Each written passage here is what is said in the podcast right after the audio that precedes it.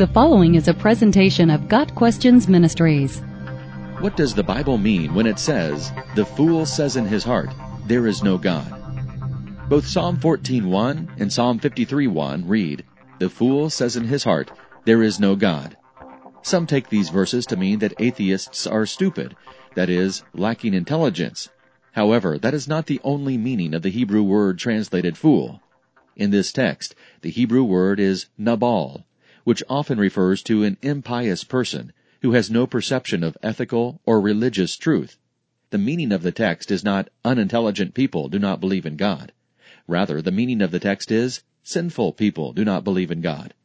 In other words, it is a wicked thing to deny God, and a denial of God is often accompanied by a wicked lifestyle. The verse goes on to list some other characteristics of the irreligious.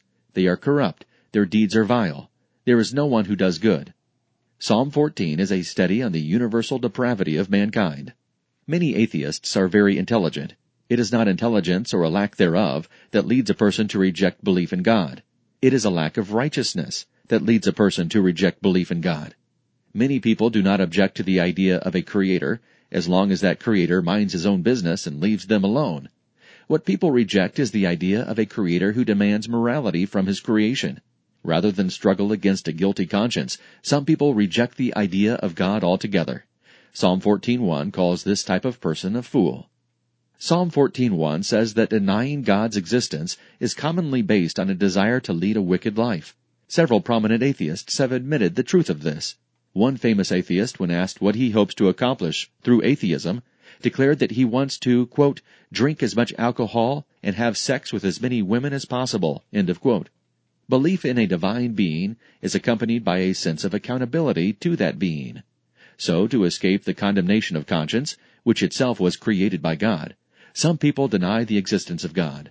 They tell themselves, there is no overseer of the world, there is no judgment day, I can live as I please. The moral pull of the conscience is thus more easily ignored. Trying to convince oneself there is no God is unwise.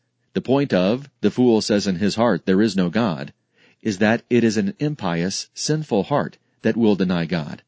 The atheist's denial flies in the face of much evidence to the contrary, including his own conscience and the universe he lives in. A lack of evidence of God's existence is not the true reason atheists reject a belief in God. Their rejection is due to a desire to live free of the moral constraints God requires and to escape the guilt that accompanies the violation of those constraints. The wrath of God is being revealed from heaven against all godlessness and wickedness of people who suppress the truth by their wickedness, since what may be known about God is plain to them, so that people are without excuse. Their thinking became futile, and their foolish hearts were darkened. Although they claimed to be wise, they became fools. Therefore God gave them over to the sinful desires of their hearts. They exchanged the truth about God for a lie.